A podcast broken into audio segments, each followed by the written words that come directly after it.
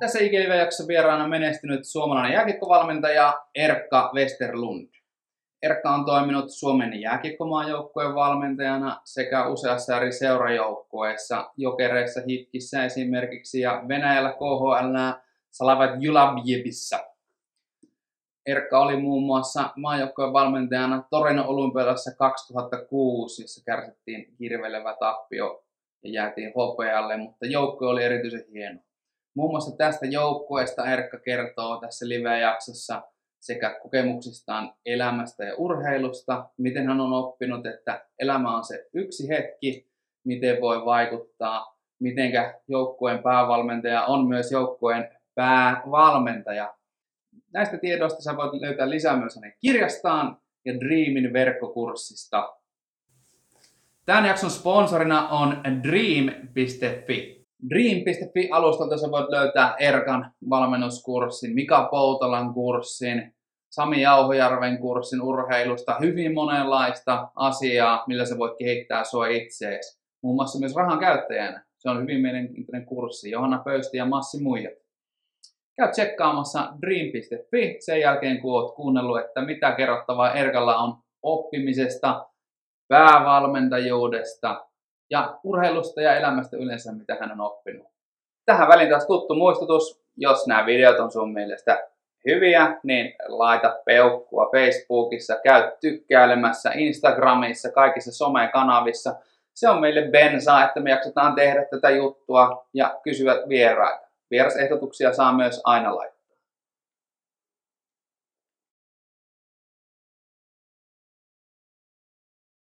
Tervetuloa Erkka Westerlund. Joo, kiitos. Moi. Mukava, että tuota, suostuit tulemaan. Se on tuota, kirjasta aikaa varmasti tämä aika, kun olen katsonut teiltä sinulta yhden webinaarinkin. Tässä olit Supyllä, Supun webinaarissa tuota, joku aika sitten. Taisi olla viime vuoden puolella, eikö näin? Joo, se on näitä webinaareja nyt, kun on tämä, tämä aika. Kyllä. Tuota, suuri osa varmasti katsista tietää, että kuka oot ja tuota, minkä takia olet vieraana, mutta kerropa ensi alkuun tuota, että mitä Erkka Westerlund tekee tällä hetkellä, kun on poissa valmentajakuvioista? No joo, kyllä se voi näyttää siltä, että, että pikkuhiljaa toi aktiivivalmennus on, on, on jäämässä ja toimin enemmän niin kuin urheilun taustalla.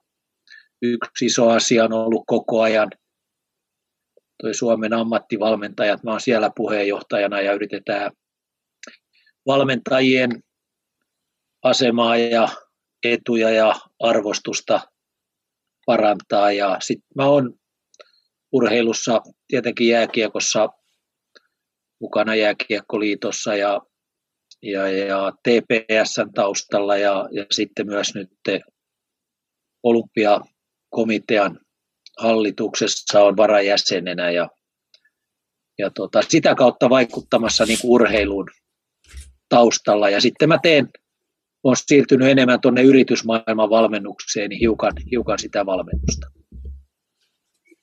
Kyllä, meillä monet muutkin valmentajavieraat on yritysmaailmassa paljon mukana. Nyt on huomannut itse, että tuota, monet urheiluvaikuttajat, valmentajat kelpaa hyvin usein puhujaksi eri tilaisuuksiin työelämässä tai kun puhutaan vaikka valmentavasta johtamisesta, niin se on minusta ihan mukava suunta, että urheilustakin kiinnostaa ne asiat. Ne on kuitenkin aika samanlaisia asioita, tiimityö, toisesta välittäminen ja se ihmissuhdetyö, vai mitä mieltä olet itse? Onko urheilulla annettavaa työelämälle?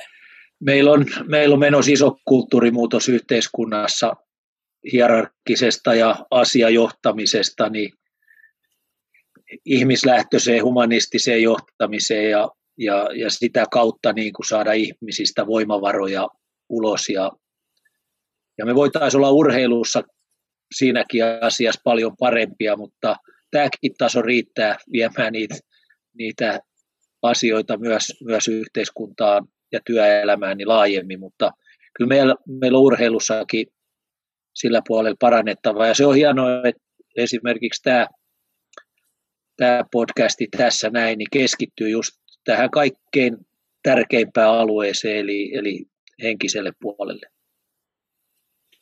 Kiitos, kiva kuulla, että tätäkin tulee monet illat väännettyä tuota ja aina miettii, että toivottavasti tällä olisi joku merkitys jollekin muulle kuin omalle isille ja äitille. Kotiin terveisiä tässä välissä kanssa. Tuota, me, no tänään tulee aiheena tulee toi monologi, diagoli, di, mon, monologi, dialogi, vaihdos ja puhutaan varmasti paljon just tästä henkisesti vahvasta urheilijasta ja henkisestä vahvuudesta urheilussa. Mutta mennään ihan ensin, näytetään tätä sun kirjaa, eli tämä on sun yksi viimeisimpiä tuotoksia. Tämä taisi tulla 2019 puolella. Kuten huomaa, mulla täällä on ihan muutama muistiinpano tehty tätäkin varten ja ihan omaa valmentajuutta varten, niin miten tämä kirja sai alkunsa? Erkka elämän peliä. No joo, kyllä siinä oli ollut jo pitkää aiheena, että et kirjan voisi kirjoittaa, mutta siinä oli erilaisia lähestymistapoja, että mistä, mistä se kirja voisi olla, että onko se, onko se jääkiekosta ja, ja, ja onko se enemmän taktinen kirja tai, tai yleensä kokonaisvaltaisesti urheilusta, ominaisuuksien kehittämisestä, tämmöisestä, mutta sitten tämä tavallaan ehkä niin kuin johtamisnäkökulma ja, ja tämmöinen henkinen kehittyminen, niin se tuli sitten pääaiheeksi, y- ytimeksi tuohon kirjaan ja, ja, ja mä kuvasin sitä sitten oikeastaan vähän niin kuin tämän oman valmennustaipaleen kautta, että miten, miten se mun oma valmentamis- ja johtamisfilosofia oli sitten mennyt eteenpäin tämän, tämän valmennusuran aikana. Kyllä tämä on kattava painos. Tässä on mielenkiintoisia asioita koko sun uralta. Olet hienosti kuvannut minusta sitä, että miten nuorena, nuorena ei olla vielä kovin kehittyneitä. Ja minusta on tosi niin kuin ihaltavaa, että olet hyvin avoimesti kertonut, että aika myöhäänkin saattoi tulla se semmoinen muutos tähän uuteen ja löytänyt se, semmoisen, mikä, mikä toimii, toimii että mullakin, mullakin on jotain toivoa vielä 27-vuotiaana. Joo, tota, mä oon ollut hidas hidas oppimaan, mutta kyllä tämä elämä kaiken kaikkiaan, kyllä tämä on koko elämän mittainen oppimistaival ja, ja tota, noi, hyvä, että jossain vaiheessa oivaltaa. Mä suosittelen esimerkiksi sitten, kun näkee, että elämä on jo tarpeeksi takana, niin kirjoittamaan kirjan ja, ja jäsentämään vähän sitä elämää, mitä on käynyt läpi ja, ja se on hyvä, hyvä oppimistaival, hyvä oppimisfoorumi miettiä sitä omaa, Joo, mä, omaa kulkua. Mä kans kannustan kaikkia kirjoittamaan joskus jotakin, vaikka itselleen piiloon kirjalaatikkoon tai jonnekin. Se, tota, se ottaa jäsentämään hirveästi se, että mitä ajattelee ja se oma, omat arvot, jos on kirjoittanut, niin niistä on paljon helpompi puhua ja tavoitteet ja kaikki muut, kun niitä on miettinyt jollain tavalla. Että mä oon luokanopettaja ammatiltani, niin mä haluan, että oppilaat käyttää niin kuin monikanavaisesti, että välillä kirjoitetaan ja välillä jutellaan ja kaikkea muutakin. Sillä on yllättävä voima semmoisella pedagogiikalla sillä takana. Yes, tässä vaiheessa muistutan kaikille katsojille, että elämä on hetki, tämä on tässä ja nyt. Eli tuota, me, otetaan, me otettiin katsojakysymyksiä, niitä tuli ihan jonkun verran. Ei varmaan kerätä kaikkia kysyä, mutta jos on jotain vielä mielen päällä, niin muistaakseni tuossa tuo chatti on, niin chatin puolelle voi laittaa ja katsotaan, jos sieltä voisi johonkin kysymykseen sitten kysyä vastauksen tässä yhteistuumi. Mut tässä jaksossa oli tarkoitus tuota, puhua just psyykkisestä valmennuksesta paljon ja mennä, mennä vähän uralla taaksepäin ja jakaa niitä oppeja sitten vähän syvemmin kuin noissa kirjassa ja Dreamin verkkokurssissa. Se on oikein hyvä Mika Poutala ylläpitämä tämmöinen yritys, tämmöinen kuin Dream. Valmennus, valmennus, valmennuksia löytyy netistä www.dream.fi. Kannattaa käydä katsoa se Erkan kurssi, Ihmisyyden voima. Oli oikein hyvä.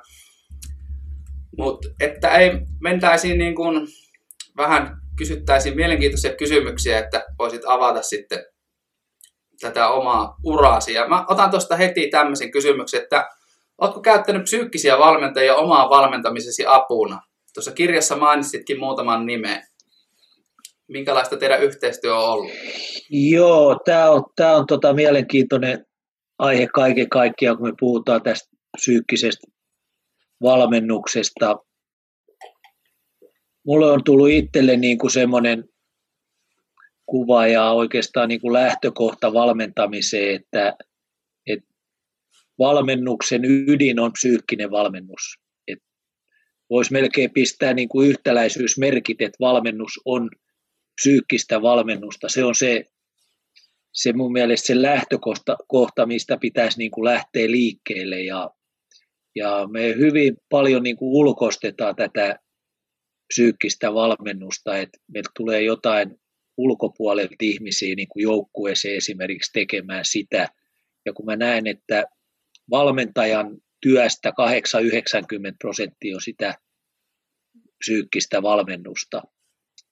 Tota, mutta tähän itse sun kysymykseen, niin, niin totta kai on, on käyttänyt, käyttänyt ja saanut tehdä yhteistyötä monen, monen psyykkisen puolen asiantuntijan kanssa, jotka on, on koulutettu tälle, tälle puolelle ja on, on paljon osaamista ja näkemystä ja, ja tota noi, se, Heinon Seppo oli oikeastaan semmoinen ensimmäinen mun, mun vahva, vahva mentori jossain, jossain vaiheessa, kun toimi nuorten maajoukkueen valmentajana, niin silloin tehtiin hänen avullaan tämmöisiä persoonallisuuskartoituksia pelaajista ja sitä kautta alettiin lähestyä urheilijaa täältä henkiseltä puolelta. Ja, ja, mutta sitten siitä tuli aika jossain vaiheessa niin kuin tie vähän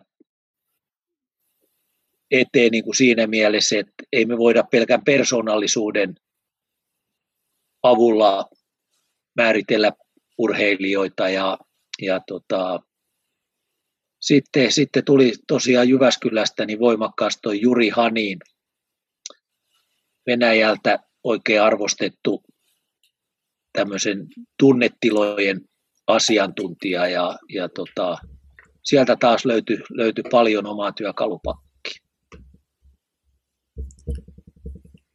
Kyllä, tota, tämä onkin mielenkiintoinen aihe, että mä, tästä monesti käyn keskustelua, että onko, onko se niin kuin, voiko sinne ottaa jonkun ulkopuolelta valmentamaan sitä asiaa vai onko se päävalmentaja oikeastaan se niin kuin ensimmäinen psyykkinen valmentaja, joka niin kuin mahdollistaa sen kaiken tai kautta oikeastaan opettaa suurimman osan siitä, että pitäisikö ennemminkin valmentajien käydä dialogia näiden psyykkisten valmentajien kanssa ja kehittää itteensä ja tuoda, tuoda sitä kautta sitä asiaa. Mitä mieltä sä tämmöisestä olet? Siis valmentajan niin kehittymisestä? Mun mielestä olisi tosi hyvä, jos jokaisella valmentajalla olisi niin kuin oma mentori, jonka, jonka kanssa voisi kehittää itsensä. Ja, ja tota. Mutta mä perustelen niin kuin sillä, sillä sitä, että, että ne henkilöt, jotka on päivittäin sen urheilijan kanssa tekemisissä tai niin kuin jat, jatkuvasti ja vuorovaikutuksessa. Ja, ja mä näen, että parhaimmillaan niin kuin joukkueenkin valmentaminen on yksilövalmentamista, eli, eli ne ihmiset, jotka on urheilijan kanssa koko ajan tekemisissä, niin ne tekee koko ajan sitä henkistä valmennusta. Ja, ja siinä mielessä mä just niin kuin kannustaisin joka, jokaista valmentajaa ottamaan sen, sen haasteen vastaan. Se on mielenkiintoinen maailma. maailma ja, ja niin kuin sanoin, niin mun mielestä 8-90 prosenttia koko valmennusprosessista lähtee siitä, että sä, sä tietenkin ensin tunnet itsesi, mutta sitten sä tunnet urheilijan henkisesti ja osaat arvioida, että mitkä, mitkä hänen vahvuuksia on tai mitkä hänen kehityskohteita on ja, ja sitten päästään siihen kehitystaipaleelle. Ja mä näen sitten vielä sen, että nämä henkiset voimavarat on kuitenkin se, se energialähde, dynamo kaikkeen muuhun tekemiseen. Et jos sieltä löytyy vahva sisäinen motivaatio urheilijalle, niin taivas on kattona. On hyvä pointti. Me mä, mua itteni ärsyttää hirveästi, kun me käytetään semmoisia termejä esimerkiksi, että nyt kun sä menet jollekin valmentajalle, niin nyt tämä valmentaja ottaa sinusta kaiken irti. Jotenkin niin kuin virittää sitä urheilijaa. Se kuulostaa vähän kuin nuorisopojat virittelis mopoa. Mopoa tuota ja että se on niin kuin, se henkilö, henkilö uupuu sieltä ja musta se oli hyvä live ton Rauman Lukon mentaalivalmentajan kanssa, mikä puhuu siitä, että suuri osa hänenkin työstään on, että hän on enemmänkin semmoinen, että hän juttelee ja antaa tukea niille pelaajille. Esimerkiksi niistä, jos jääkiekkoilijana voi olla joskus stressiä siitä, että onko sulla pelipaikkaa ensi kaudeksi tai oot loukkaantunut tai, tai pelottaa, että saako, saako pidettyä paikkansa vaikkapa ykkösketjussa, kun sinne pääsee. Tämmöisiä asioita enemmän ja sitten siellä voisi olla valmentajalla sit enemmän se panos siihen, että mitenkä, mitenkä sitten oh, semmoinen päävastuu siitä psyykkisestä valmennuksesta. No, kannattaa, että sitä en... kannattaa lukea oma työsopimus, mitä siellä lukee. Jos siinä lukee päävalmentaja, niin se, se tarkoittaa päävalmentamista ja, ja henkisen puolen valmentamista. Et mullakin meni yli 20 vuotta ennen kuin mä osasin lukea omasta työsopimuksesta sen. toi, toi, oli, toi oli hyvä. To, tota, monesti tämä on mielenkiintoinen aihe tämä valmentajuus, että tuota, mitä mieltä olet semmoista asiasta, että mitä huomaa joissakin lajeissa ehkä, ehkä tuota, olin opettajan kouluttajana, niin sielläkin, että tuota, kun valmentajasta tulee hyvä, jollain tavalla arvostettu ja näin, niin monesti se semmoinen ajatus on siitä, että pitää olla ihan mielettömän vaativa. Että se on niin kuin se, että jos, jos minä olen hyvä, niin minä va, no vaan niin kuin vaadin ja vaadin ja vaadin ja vaadin, niin onko se hyvä pään valmentaminen sitä, että pää, niin kuin pelaajilta vaaditaan koko ajan vaan enemmän? Onko se henkinen valmennus niin kuin se, sellaista, että heille asetetaan se rima, mistä pitää hypätä yli?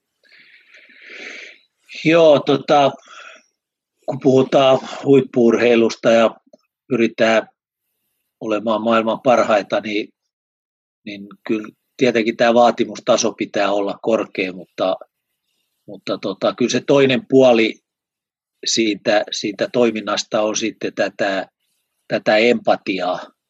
Ja, ja mä niin kuin kääntäisin sen empatian ensiksi. Eli, eli tämä vanha sanonta, että vaadi ja välitä, niin, niin lähtisi siitä, että, että välitä ja, ja vaadi. Et, et, tota, noi, nimenomaan niin, että me saataisiin sieltä sen urheilijan ja ihmisen voimavarat, oma halu, oma tahto käyttöön, eikä niin, että me työnnetään urheilijaa ulkoapäin eteenpäin, että et valmentaja yrittää työntää sitä, sitä urheilijaa eteenpäin, että se on, se on raskas polku. Joo, toi, toi avasi omaakin, omaakin ajattelua kyllä toi välitä ja vaadi, vaikka se on monen, muutaman kertaa sen lukenut ja se on minusta hyvä, että tiedostaa, että missä, missä suhteessa ja missä suunnassa asioita kannattaa tehdä. Tuota, tuolta tulikin heti, palkitaan, kun tulee katsoja kysymys, niin pistetään heti eetteriin, että miten Erkka näet tilanteen, jossa pelaajan kautta oppilaan sisäinen motivaatio puuttuu, mutta asenne, itseluottamus, vastuullisuus ja jopa suoritustunne on kunnossa. Onko tällöin yhden Big Five palasen puuttuminen kompastumiskivi pelaajan kehitykselle? No, kyllä aika iso palanen on toi sis, sisäinen motivaatio.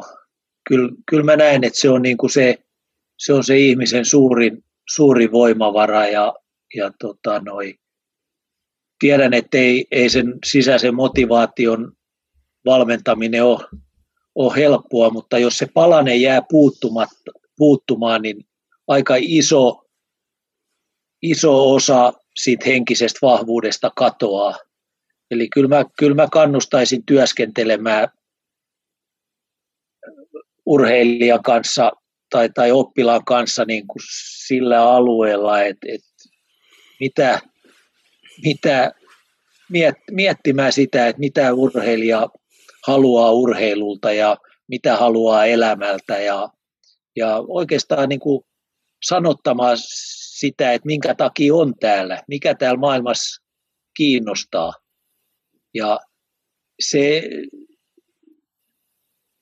jos itsellä on mennyt 50 vuotta siihen aikaan, että on niin kuin alkanut löytämään todella sen, että on tietenkin ollut koko ajan motivoitunut, mutta niin kuin on todella alkanut niin kuin sisästää ja ymmärtämään sen, sen asian, niin mun mielestä tästä on just valmennuksessa kysymys, että miten me voitaisiin nopeuttaa tätä henkisen kasvun prosessia ja, ja miten me voitaisiin niin urheilijankin kanssa työskennellä tämän, tämän sisäisen motivaation osalta, että, että jatkuvasti niin kuin hakee, että mikä kiinnostaa, mitä haluat tehdä ja minne haluat mennä.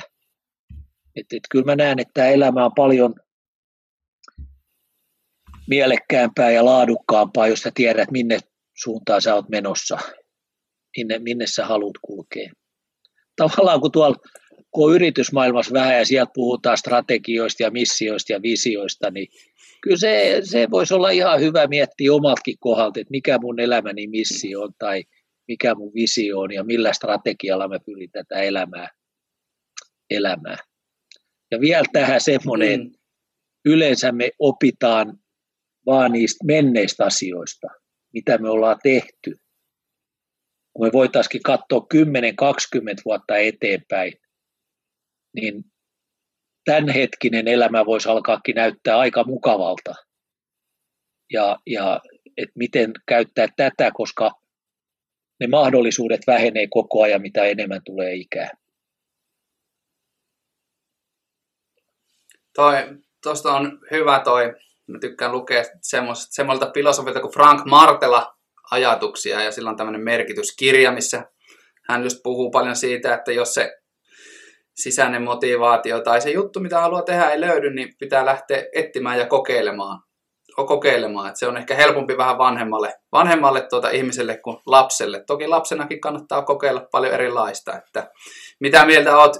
Voidaan ottaa tässä samalla kantaa tähän yleiseen debattiin, tuota, mikä tulee monesti, että on tapahtunut semmoinen muutos urheilussa, että lajivalinnat tulee tehtyä aikaisemmin ja ennen vanhaa ehkä monipuolisemmin tuli harrastettua, etenkin korona-aikana, kun ei pysty harrastamaan välttämättä ollenkaan, niin mitä mieltä oot oman niin kuin, nuoren urheilijan kannalta, että kannattaako harrastaa monia lajeja vai keskittyä yhteen? Ja voiko, voiko monen lajin harrastaminen opettaa just tämmöistä henkistä vahvuutta? Joo, kyllä, joo sitä, sitäkin. Ja kyllä mä, kyllä mä niin kuin, mulle joskus, kun mä oon kouluja käynyt tämän liikunnan, liikunnan puolella, niin oli vähän esimerkkinä niin kuin esimerkiksi tämmöinen motorinen taitavuus, mikä on, syntyy, syntyy jo lapsena, että mitä laajempi palapeli sulla on, mitä enemmän motorisia taitoja sulla on, niin sitten siitä jalostaminen yksilö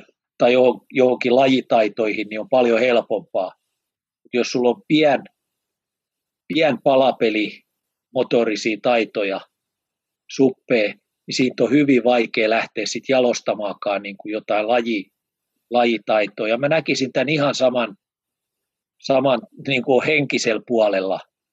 että jos, jos sä jäät niin kuin pieneksi ihmiseksi, sä et tunnista omia henkisiä voimavaroja, niin, niin se rajoittaa paljon sun tulevaisuutta urheilijana ja, ja ihmisenä. Et mitä laajempi se, se tota, sun henkinen näkemys on, on itsestäsi ja elämästä, niin sitä isommat mahdollisuudet sulla on. on et, et, jos me puhutaan esimerkiksi niin kuin valmentamisesta tai johtamisesta, että jos sä oot itse henkisesti pieni, niin kyllä sä oot aika pien valmentaja ja johtajakin. Et kyllä mä molempia näitä asioita kan, tota, noi kannustaisin niin avaamaan mahdollisimman paljon. Ja mun mielestä tästä, tästä tulee edelleen pointtina se, että, että valmentamisen isoin asia on tämä henkinen valmennus, auttaa urheilijoita tuntemaan itsensä. Jos et sä tunne henkisesti itsensä, niin et sä osaa kehittääkään niitä ominais, henkisen puolen ominaisuuksia. Ja, ja tota, silloin se on semmoista haeskelua se koko matka. Kyllä, toi on tota, henkisten kokemusten kartuttaminen on minusta tosi tärkeää myös, myös niin kuin sanoit tuossa, että on, on se vaan meille tulee erilaiset, eri ihmiset kokee kovan paikan eri tavalla ja se saattaa se rima aina siirtyä tuota, että se mikä ei aikaisemmin tuntuu, että se on kova paikka, niin joku voisi jossain vaiheessa oikeasti vaikka nauttia siitä MM-kisojen jatkoajasta, kun pääsee askiin, eikä miettiä sitä voittamisen pakkoa tai jotain muuta pelkoa, että enpä tee nyt virhettä. Se kokemus on mielenkiintoinen käsite. Sitä olisi ihan mielenkiintoista, jos joku tutkisi sitä oikein kunnolla yliopiston tasolla. Joo, ja nyt, nyt liippasit niin läheltä mielenkiintoista aihetta, kun tulit tänne pedagogiikan puolelle. Että tota, jos me ajatellaan, että urheilijan, vaikka tavoitteena on kansainvälinen huippu, vaikka olla maailman, maailman paras, niin se on vähintään semmoinen 20-25 vuoden oppimisprosessi. Kuinka, kuinka hyvin sä pystyt kehittymään jossa, jossa haet sitä huippua. Ja, ja mun mielestä meillä niin kuin urheilussakin oppiminen on vielä aliarvostettua. Ja, ja taas voittaminen on ihan yliarvostettu. Me, me arvostetaan ikään kuin, niin kuin voittajia ja, ja, ja se kaikki perustuu loppujen lopuksi kuitenkin oppimiseen ja kehittymiseen, se voittaminen. Et se on sitten se lopputulos, mikä tulee jos sä oot hyvä oppia.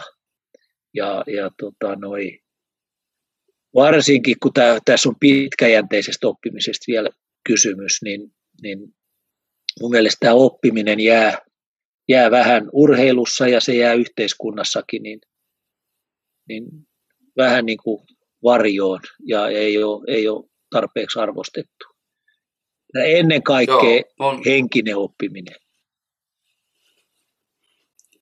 väittäisin, että jopa vähän työelämässäkin, tuota, niin kun työelämässäkin se helposti menee siihen, että ei, ei lähdetä ehkä haastamaan ja ehkä kehittämään, oppimaan, jos tulee semmoinen tunne, että mä nyt teen tämän, mitä mulla lukee tässä paperissa, että mun pitää tehdä, tehdä pelkästään. Että mä tykkään tuosta japanilaisesta ja sen ajatuksista myös valmentajien kautta koripallossa.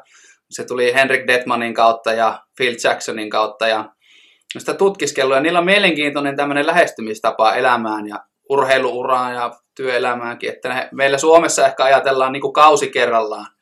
Että tu, pelataan tämä kausi, tuliko voittoa? Ei.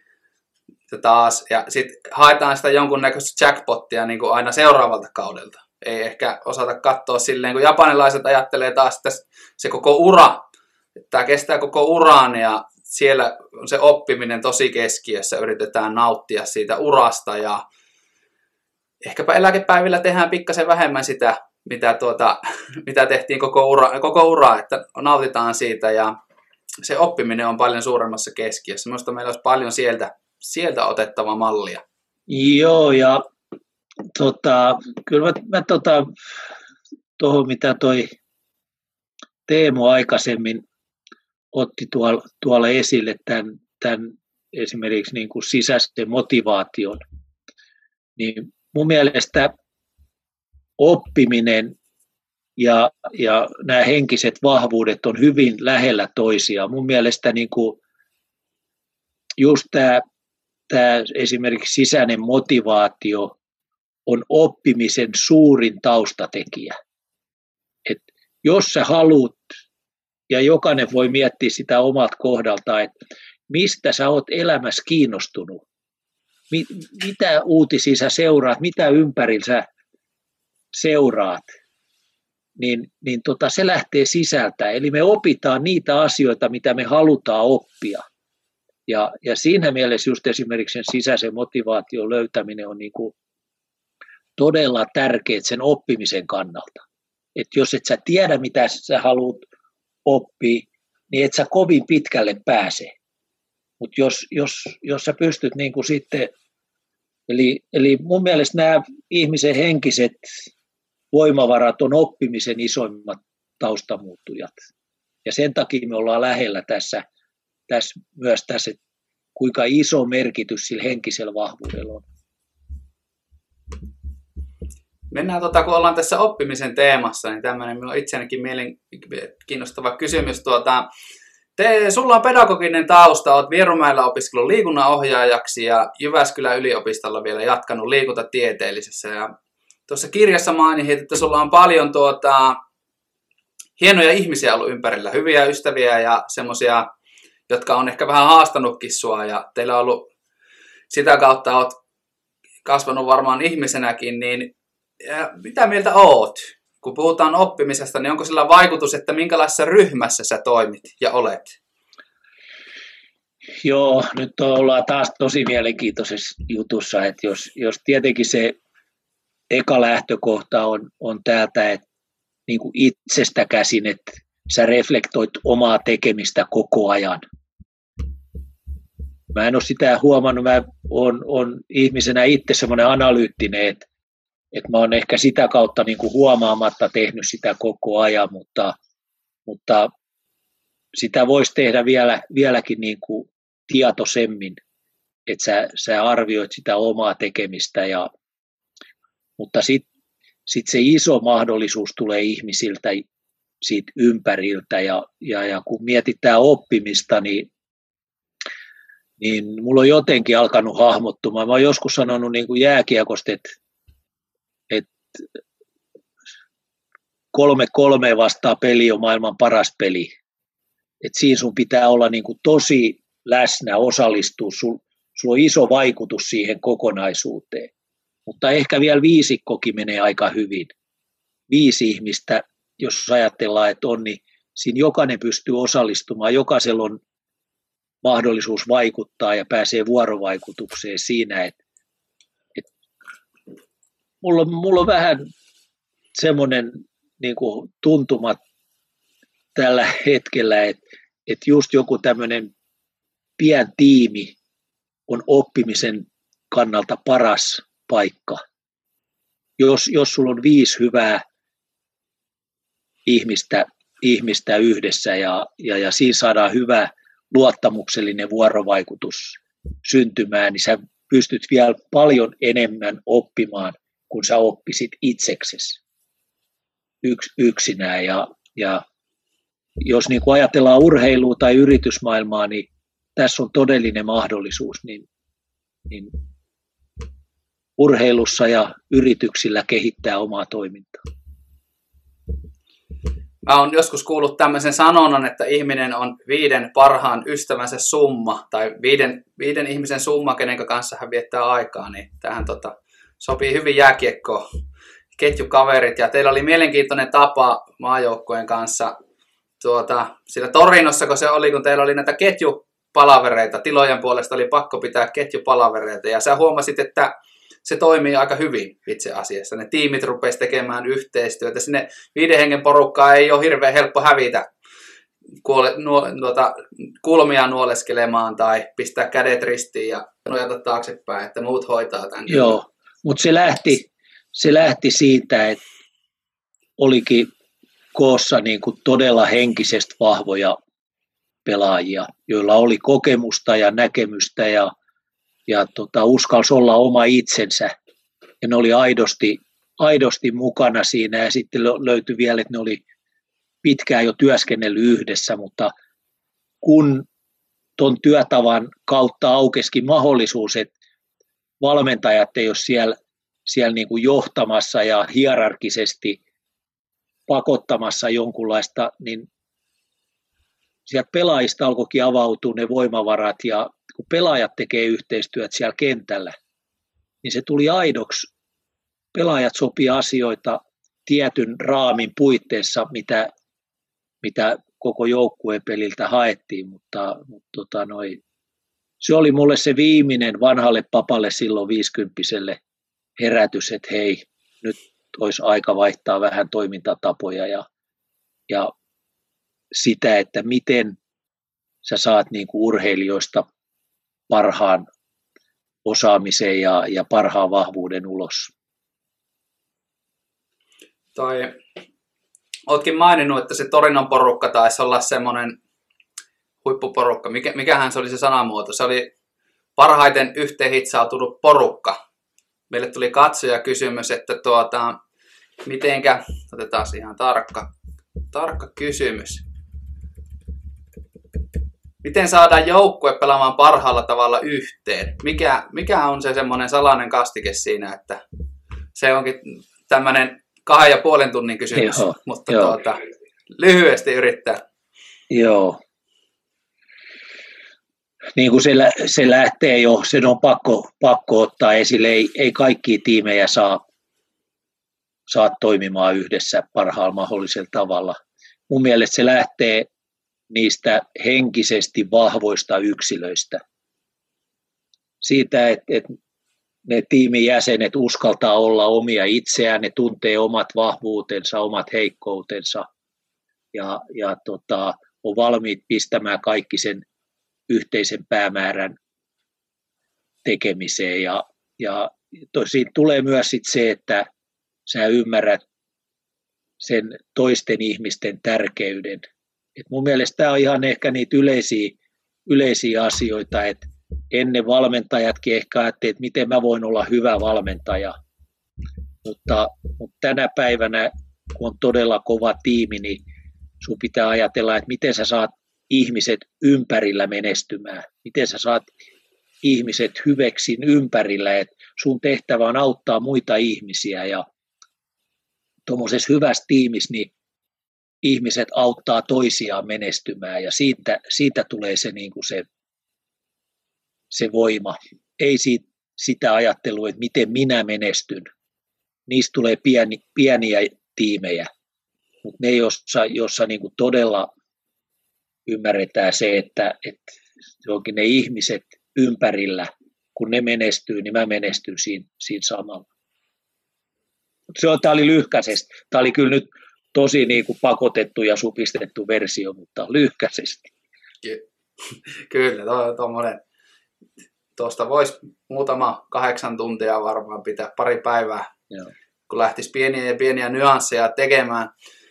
Tästä on hyvä jatkaa minusta siihen suuntaan, kun mainitsit jossain kohtaa, että siirryit enemmän, oivalsit semmoisen asian, että siirryit enemmän niin kuin joukkueen valmentamisesta yksilöiden valmentamiseen. Olit joltain valmentajakarpaiselta kuullut tämmöisen, hän kysyy sulta, että mikä tekee valmentajasta hyvään. No hyvät pelaajat tuli sieltä. Ja sitä, en tiedä menitkö sen kautta, mutta siirryit enemmän, että annoit vastuuta muille valmentajille, että he vetää enemmän harjoituksia ja sinä rupesit tekemään palavereja kahden kesken pelaajien kanssa, niin mistä sait tämmöisen oivalluksen ja oliko vaikeaa tämmöinen prosessi laittaa käyntiin, koska sehän on aika perinteinen tapa, että päävalmentaja on pillin kanssa siellä viheltelemässä vetämässä kaikki reenit, kaikki tosi läsnä. Joo.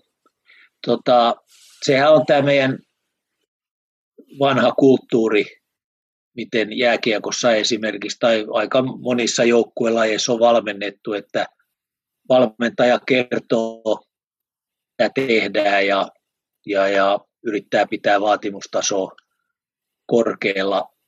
Ja, ja tota, noi. Mutta jos me ajatellaan nyt semmoisessa valmennuksessa tätä henkistä kehittymistä esimerkiksi, niin ei siinä tapahdu sitä. Ei se viesti, että mikä yksi henkilö lähettää 25 ihmiselle, niin jos sen viestin jokainen lukee eri tavalla. Jos mä sanon, että hei, tänään me pelataan näin, niin 25 pelaajaa ymmärtää sen eri tavalla. Ja, ja meidän pitää löytää niin kuin yhteinen kieli ja paras tapa on, on lähteä hakemaan sitä yhteistä kieltä kysymällä pelaajalta, jolloin me mennään niin kuin valmennuksessa ja hypätään sieltä joukkuetasolta niin yksilötasolle ja aletaan, aletaan niin kuin valmentaa sitä, sitä pelaajaa ja, ja löydetään tämä dialogi. Tämä vanha malli oli monologi ja, ja mun mielestä se uusi malli ja uusi tapa valmentaa on dialogi.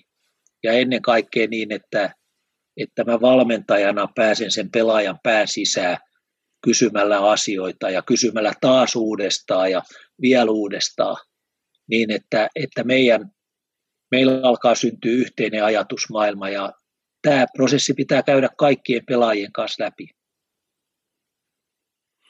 Jo. Urheilu on ja monet muutkin lajit on, tai no ihan elämä yleensä, että kun kulttuuria muutetaan, niin se muuttuu aika hitaasti. Tämmöisen Jenkkifutaari valmentajalta on kuullut tämmöisen, että urheilussa se kulttuurin muuttaminen vie kymmenen vuotta. Et mitenkä pelaajat sopeutuu tällaiseen, kun tuodaan uusia asioita, niin mikä, mitenkä, mitenkä ne saadaan sopeutumaan ja onko se kovin kivutonta, kun ruvetaan muuttamaan sitten tämmöistä kulttuuria, vanhaa kulttuuria uudeksi? Joo, kyllä tämä, tämä pitäisi olla pitkä prosessi ja tämä pitäisi alkaa jo lasten, nuorten valmennuksesta niin kuin parhaimmillaan ja, ja tota, ammattilaisurheilussa se voi olla, ettei sun edes kannata alkaa muuttamaan sitä jossain tapauksissa. Eli, eli se vaatii, vaatii sitä, että parhaimmillaan sitä, että sulla on, on tämmöiset mahdollisimman henkisesti vahvat, itseohjautuvat, yhteistyökykyiset pelaajat. Et, et ihan nollasta aloittaminen niin kuin tavallaan ammattilaisjoukkue, niin se on pitkä prosessi. Mä yritin sitä Venäjällä joka, joka lähtee vielä vähän takamatkalta tähän meidän suomalaiseen kulttuuriin nähden, eli se, se kulttuuri on siellä todella hierarkinen, niin, niin sit viimeistään niin kuin siellä huomasi, että, että sun kannattaa tarkkaan miettiä ne toimintatavat, miten sä toimit eri kypsyysasteella olevien joukkueiden ja pelaajien kanssa. Mutta ilman muuta tämä pitäisi aloittaa niin kuin lapsista ja nuorista ja lapsista vähän niin kuin ei tietoisesti, mutta kyllä sitten jo nuorten vaiheessa varmaan tuolta 4-15 ikäisestä, niin pitäisi jo pikkuhiljaa lähteä myös siihen vähän niin kuin suunnitelmallisempaan itsetuntemuksen kehittämiseen. Eli mun mielestä se valmentajan tärkein tehtävä on, on auttaa urheilijaa tuntemaan itsensä ja mun mielestä sitä voisi vähän niin kuin systemaattisemmin aloittaa tuossa murrosien kynnyksellä. Olisi mielettömän hienoa nähdä suomalaisessa urheilussa, urheilulajeissa semmoinen, kun suunnitellaan pelaajapolkuja tai, tai että mennään asteetta eteenpäin, että se ikäisenä tulee tätä, tulee tätä, että meillä olisi joskus tämmöinen henkisen valmennuksen pelaaja, pelaajapolku, että kun sulle tulee porukka, niin sä tiedät, että yleensähän varmaan jääkiekossakin on semmoinen, että jos sä meet valmentamaan B-poikia, niin sulla on semmoinen pieni haju, että mitä ne on tehnyt, tehnyt aikaisemmin tässä ja missä vaiheessa ne on jo menossa, mutta sitten henkinen, henkinen kantti ja itsensä tuntemiset ja kaikki tämmöiset voi olla tosi kirjavaa. Ei ole koskaan välttämättä puhuttu arvoista ja muusta, niin olisi tosi mielenkiintoista nähdä joskus tämmöinen tämmöinen suomalaisessa urheilussa. Joo, kyllä, ja kyllä sitä on yritetty hei, kehitellä, mutta ei ole mennyt ajatus vielä, vielä läpi. Meillä on, meillä on meidän niin kuin kulttuurin ja valmennuksenkin valtavirta menee vielä hierarkisessa mallissa. Ja, ja tota noi, tuossa joku kymmenkunta vuotta suomalaiseen urheiluun, kun haluttiin tehdä tämmöistä niin kuin huippurheilun muutosta, silloin oli todella voimakkaasti esillä semmoinen Kanadan malli, missä oli rakennettu todella viimeisen päälle tämä polku niin kuin fyysisen kehityksen mukaan. Upea, upea loistava ohjelma. Ja siinä vaiheessa niin kuin oli semmoinen ajatus itselläkin, että hei, jos me haluttaisiin Suomi maailman kartalle oikein huippuurheilus, niin meidän pitää rakentaa tämä ihan sama niin henkisen kasvun osalta mutta me ei ole vielä sitä saatu aikaiseksi, mutta seuratkaa vaan, jossain vaiheessa se on todellisuutta. Näin tulee, näin tulee tapahtumaan. Kulttuuri muuttuu hitaasti. Mut muuttuu kuitenkin. On ollut ilo nähdä, mitenkä, mitenkä tästä puhutaan enemmän, enemmän ja enemmän koko ajan. Että se, just se dialogisuus ja häviää se semmoinen, että jos, jos tuo ei pärjää, niin sitten mä vaihan sen. Tai että valmentajan tehtävä olisi jotenkin poistaa virheet siitä pelistä. pelistä. Se on minusta niin kuin, tosi vaarallinen ajatus, että jotenkin jos pelattaisiin virheetön peli, vähän kuin pelattaisiin shakkia. Shakkia, että ajatellaan, että kun mulla on hyökkääjä, niin sillä on yhdenlaiset ominaisuudet, mutta kun sillä pelinappulalla onkin se sielu ja hetki ja oma elämä siinä mukana, niin se ei ole ehkä ihan toimivaa. Joo, kyllä toimivaa Joo, kuitenkaan. Jos ihan lyhkäisesti sanoo, niin kuin oma pelifilosofia on se, että, että vastustajalle pitää aiheuttaa kaos koko ajan. Et pelata niin, että vastustaja joutuu elämään kaauksessa. eli jatkuvalla puolustus- tai hyökkäyspaineella, niin, niin se poikkeaa aika paljon siitä sakkiajattelusta. Mm, kyllä, sakissa on tosi paljon aikaa ja tota, urheilussa on myös tärkeää se, että pelataan paljon hallinnan tunteesta, just sitä kaaosta, että toisella on hallinta ja toisella on kaos ja se, kenellä on enemmän aikaa kuin on kiire, niin on, on todennäköisesti paljon enemmän vahvoilla Joo. kuin se, joka joutuu koko ajan kaauksessa miettimään, että onko tämä järkevää vai ei. Otetaan tähän väliin katsoja kysymys. Meillä vielä jonkun aikaa tässä on. Mennään ihan lopuksi. Otetaan pari nuorisovinkkiä, nuorille vähän vinkkejä, minkälaista, mistä voisi etsiä tietoa. Otetaan tuosta. Aivan. Kun tuli katsoja kysymys, kun mainitsit kirjassa, että on kaksi tapaa niin menestyä pelaajien kanssa. Eli joko rekrytoidaan henkisesti vahvoja pelaajia tai kasvatetaan, niin koulutetaan heistä henkisesti vahvoja pelaajia, niin Ostaminenhan on helppoa, vaikka se ei oikeastaan olekaan helppoa. Että tietysti scoutit tekee hommia, mutta miten se kasvattaminen ja kehittäminen henkisesti vahvaksi? Mitenkä, mi, mitenkä jos sellaiselle polulle haluaa lähteä, niin mitä pitää tehdä? Joo, se,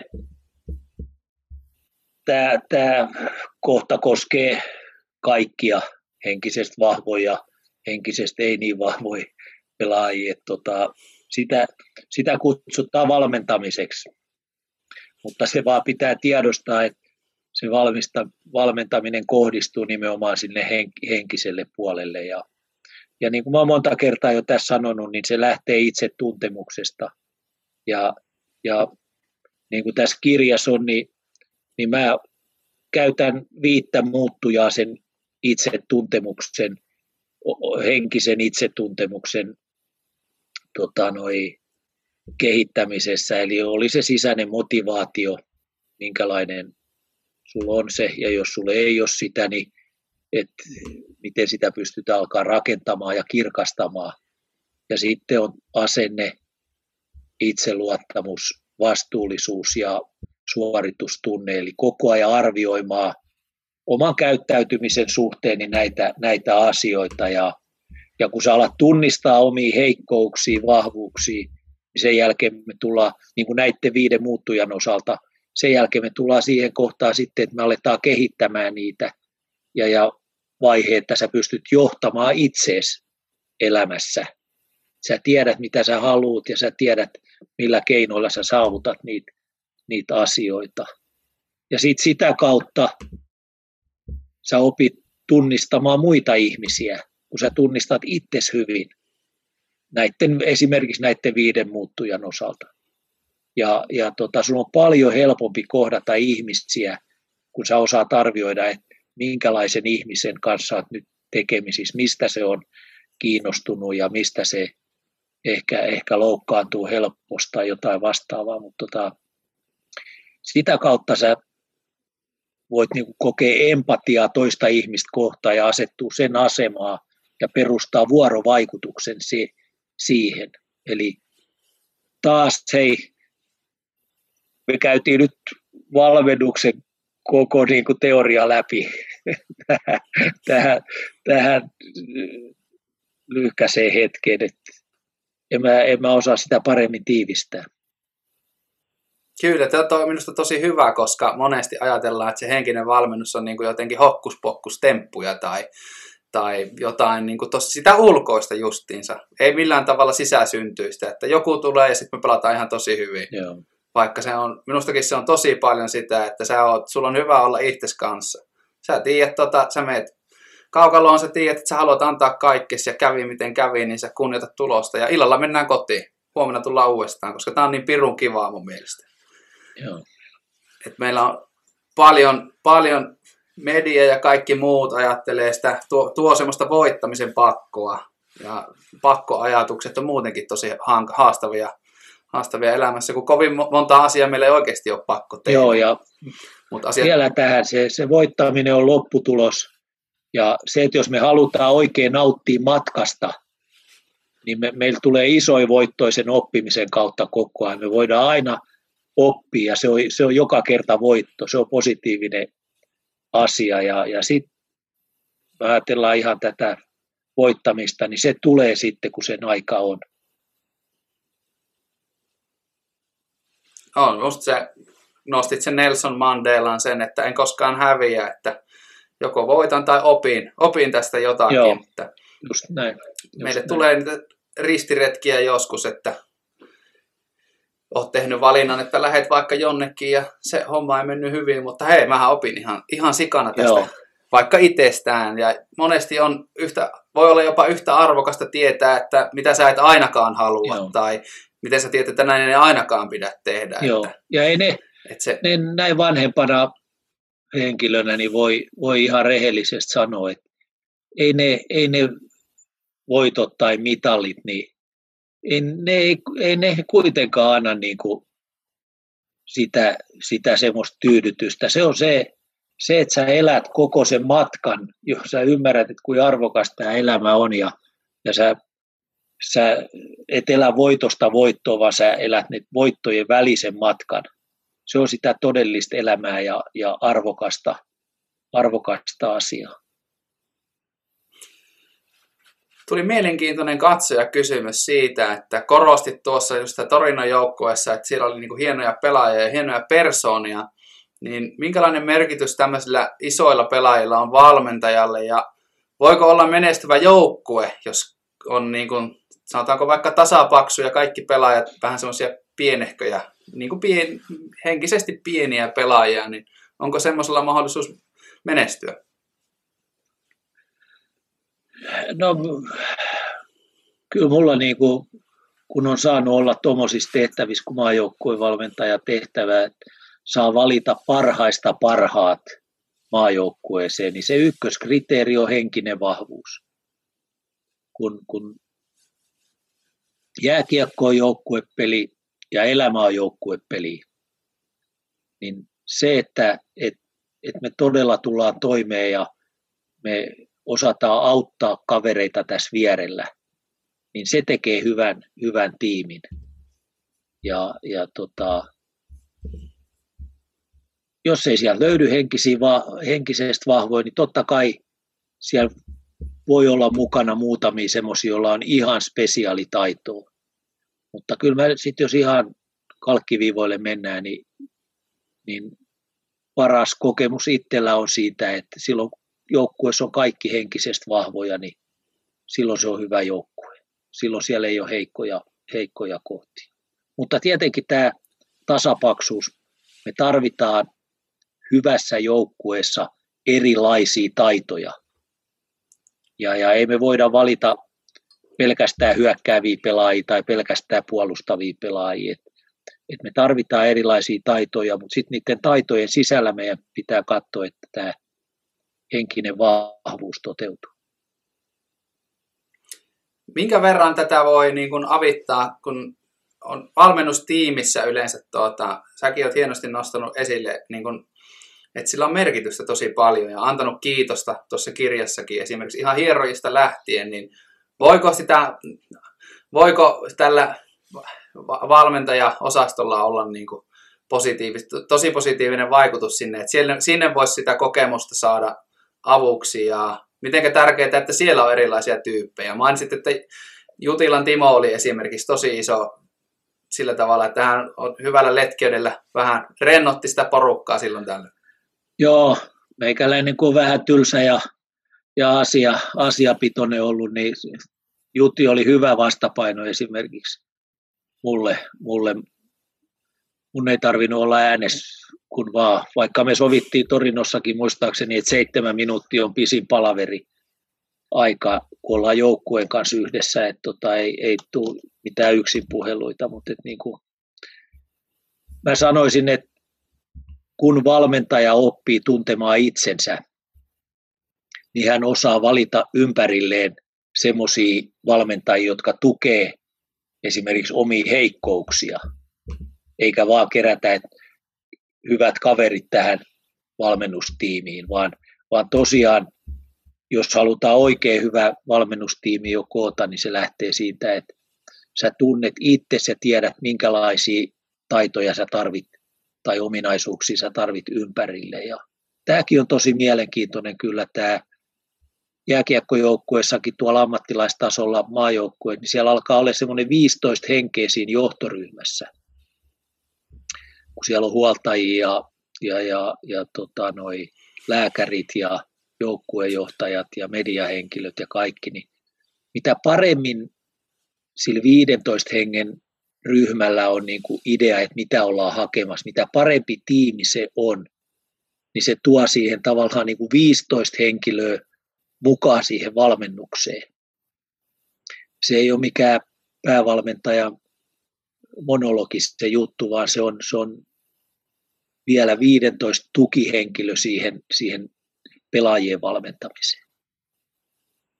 Oh, mä oon kuullut hienoja tarinoita siitä, että vaikka hierojalle voi olla pelaaja helpompi puhua kuin tuota päävalmentajalle jostain asiasta ja se yllättäen niin huomataan, että oikeasti siinä onkin 15 ihmistä mukana, eikä vaan vapaa-matkustajia valmiina ottamaan mitalia vastaan, jos semmoinen tulee, vaan se, sillä tehdään Joo. töitä. Sillä Joo. tehdään kovasti töitä. Ja ne on ollut esimerkiksi maajoukkueessa meidän, meidän fysiot, meidän hierojat, niin ne on ollut isoja henkisiä valmentajia, jos joku pelaaja vähän esimerkiksi siinä hierontapukilla alkaa niin kuin olemaan negatiivinen tai ei usko asiaansa tai tai jotenkin, niin nämä osaa huomaamatta ohjata sen oikealle polulle siinä niin, ettei, ettei ne huomaakaan, että se on tullut, tullut tavallaan joukkueen valmennettavaksi. Mm. Väkivallattomasti oikeaan mm. suuntaan ja kohti sitten sitä menestystä. Me voidaan pikkuhiljaa laskea kierroksia ja alkaa olla se tunti täynnä, niin otetaan tähän loppuun tuota sellaisia kysy- äh, tota, ohjataan keskustelua vähän siihen suuntaan, että mitä, niin kuin, mitä teette nyt ja mitenkä, jos joku haluaa tässä aiheessa kehittyä, niin mitenkä, mitenkä sitä voisi tehdä. Oletko Erkka käyttänyt minkä verran tiedettä apuna valmennuksessa, kun oot, sulla on tausta sieltä liikuntatieteellisestä? Joo, kyllä mä oon ollut niin syvällä tuolla lihaksen sisällä pikkuspindeleissä ja mitokondrioissa ja vastaavissa et, et mä oon niinku tavallaan yrittänyt päästä siitä tieteellisestä valmennuksesta niin vähän niin kuin tähän, tähän hum- humaniin ihmisten kohtaamiseen ja, ja, ja totta kai koulutuksella ja taustatiedolla on iso merkitys. Et esimerkiksi tämä henkisen puolen juttu, niin kyllä mä oon tietoisesti nyt ihan viimeiset 2-30 vuotta niin yrittänyt hake, hakea ja löytää sitä, että mikä se mun ydin on, että mi, miten mä omaa valmennusprosessia saisin mahdollisimman yksinkertaisen rungon, mitä, millä, millä noudattaa, mitä noudattaa ja mitä päästä eteen, eteenpäin. Että tota noi, et mä en ole jäänyt, mulla on semmoinen tuntu, että mä oon yrittänyt niin kuin siitä tieteen kahleista pois. Ja esimerkiksi ihan täällä psyykkisen puolen valmennuksellakin, mentaalipuolen valmennuksella, niin mä lähdin niistä keskittymisreeneistä ja rentoutuksista ja näistä liikkeelle, mutta en mä löytänyt työkalua sieltä urheilijan henkisen vahvuuden kehittämiseen. Ja olen sitten hakenut näitä omia asioita ja jättänyt vähän niin kuin tausta-alalle ne, ne, ne teoreettiset asiat se oli, tämä henkinen valmennus tuli joskus, psyykkinen valmennus sitä kautta, että mullekin on kerrottu, että oli semmoisia nauhoja, että sä laitoit kuulumaan, mistä just kuulu vaikka, että sinä onnistut seuraavassa suorituksessa, tai pyörittiin niiden rauhoittumis, rauhoittumisharjoitusten ja hengitysharjoitusten piirissä, ja on vähän samaa mieltä, että jos ei ole sisäsyntyistä motivaatiota tehdä niitä, niin ne ei välttämättä ole mitään hyötyä.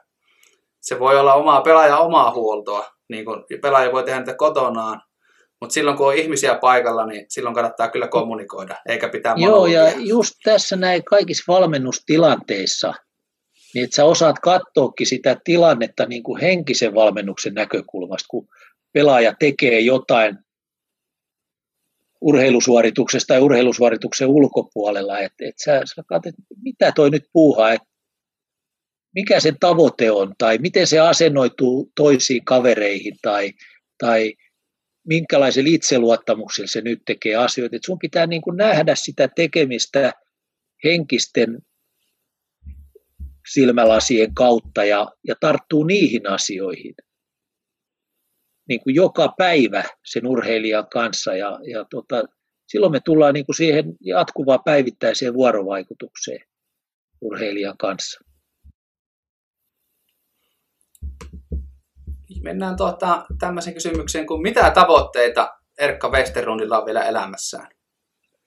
Mitä tämän jälkeen, kun tästä poistutaan?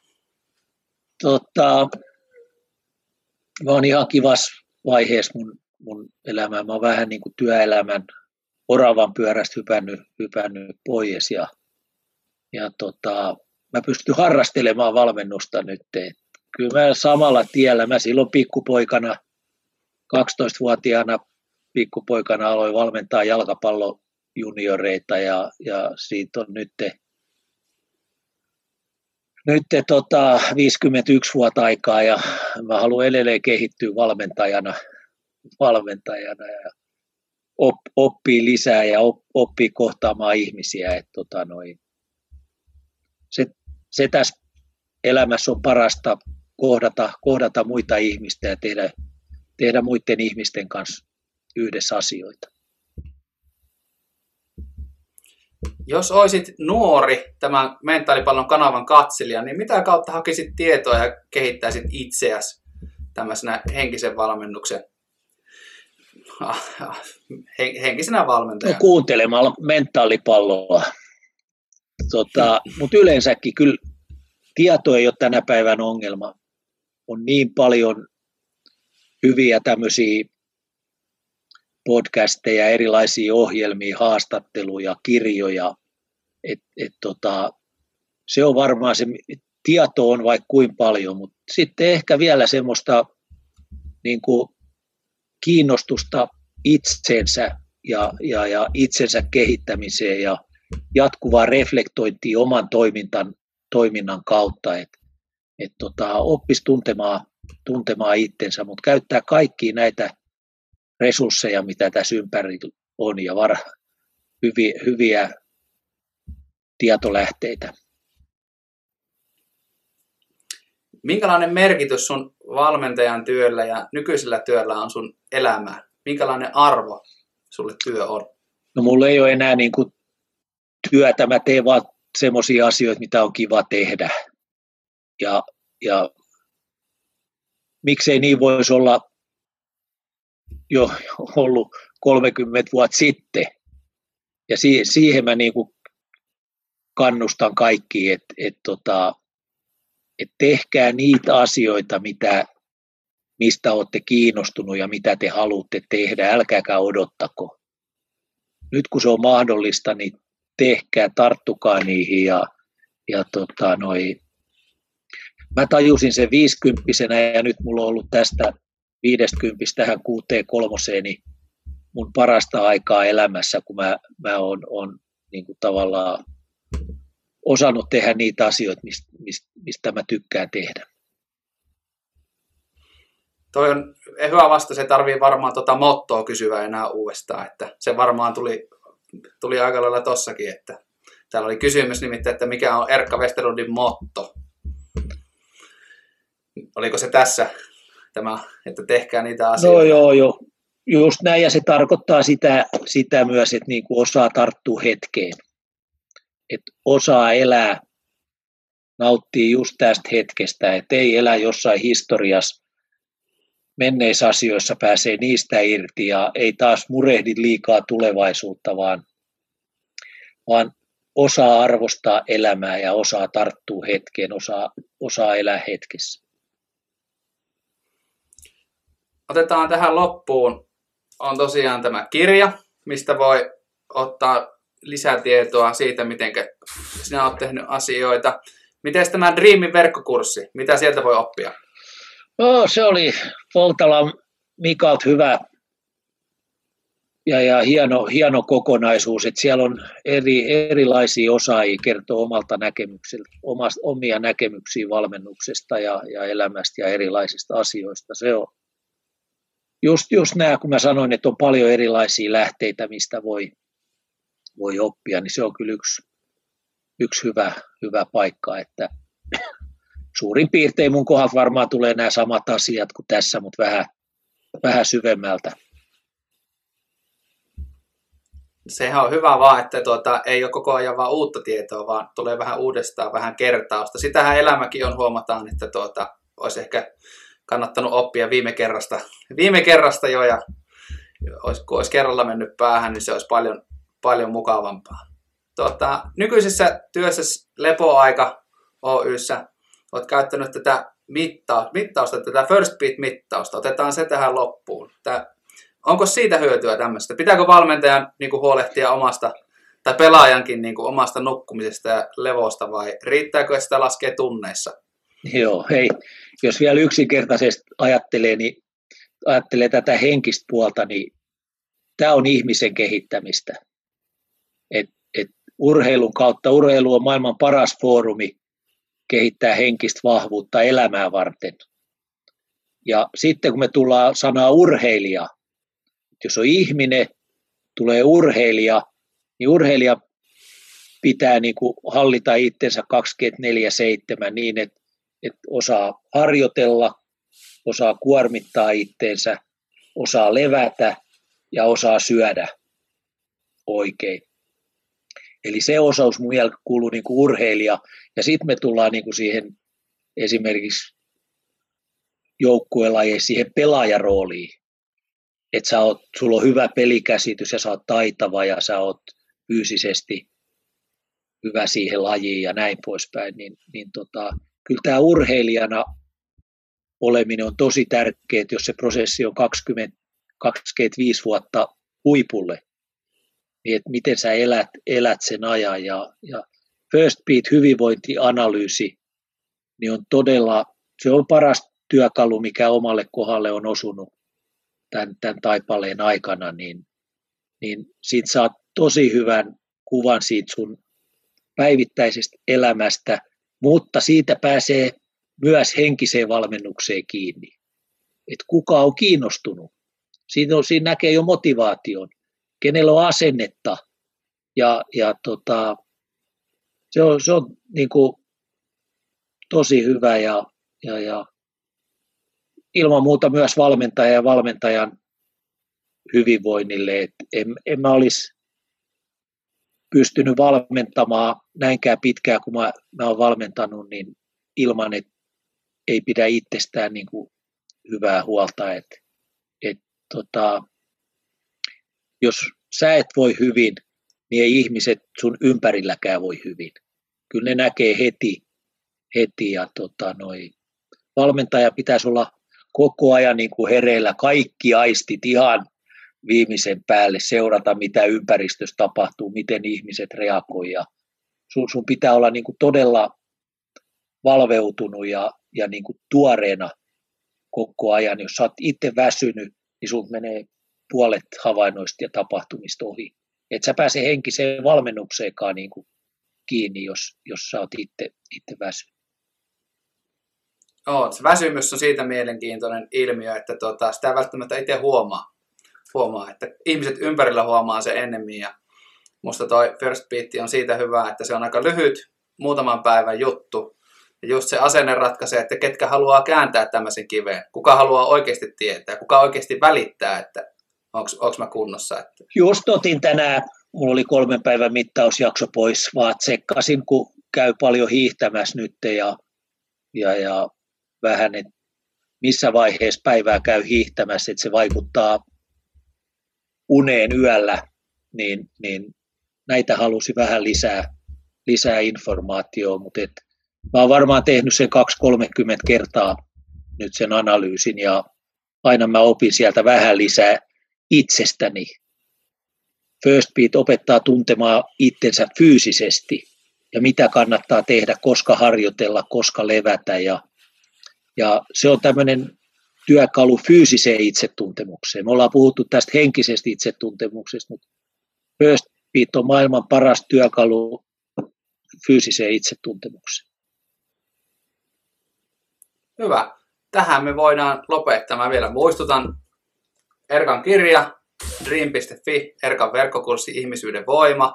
Ilmiö-podcast, se oli kans oivallinen, jos haluat Erkasta vielä lisää tietoa. Ja www.lepoaika.fi on Erkan, Erkan firman osoite, missä, mistä löytää sitten näistä First Beat-analyysivaihtoehdoista sun muusta, muusta tästä nykyisestä valmentaudesta juttua.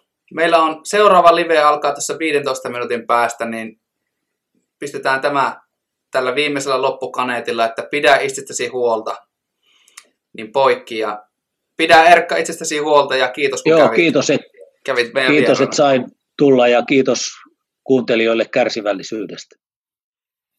Kiitos. Saatiin hyvillä katsojakysymyksillä taas puolet omista kysymyksistä jätettyä pois, niin se on aina onnistumisen merkki. Hyvä. Nyt mukavaa loppuiltaa katsojille ja Erkalle kanssa. Joo, Ei kun vaan lepoaikaa. kiitos. Moi. Morjens.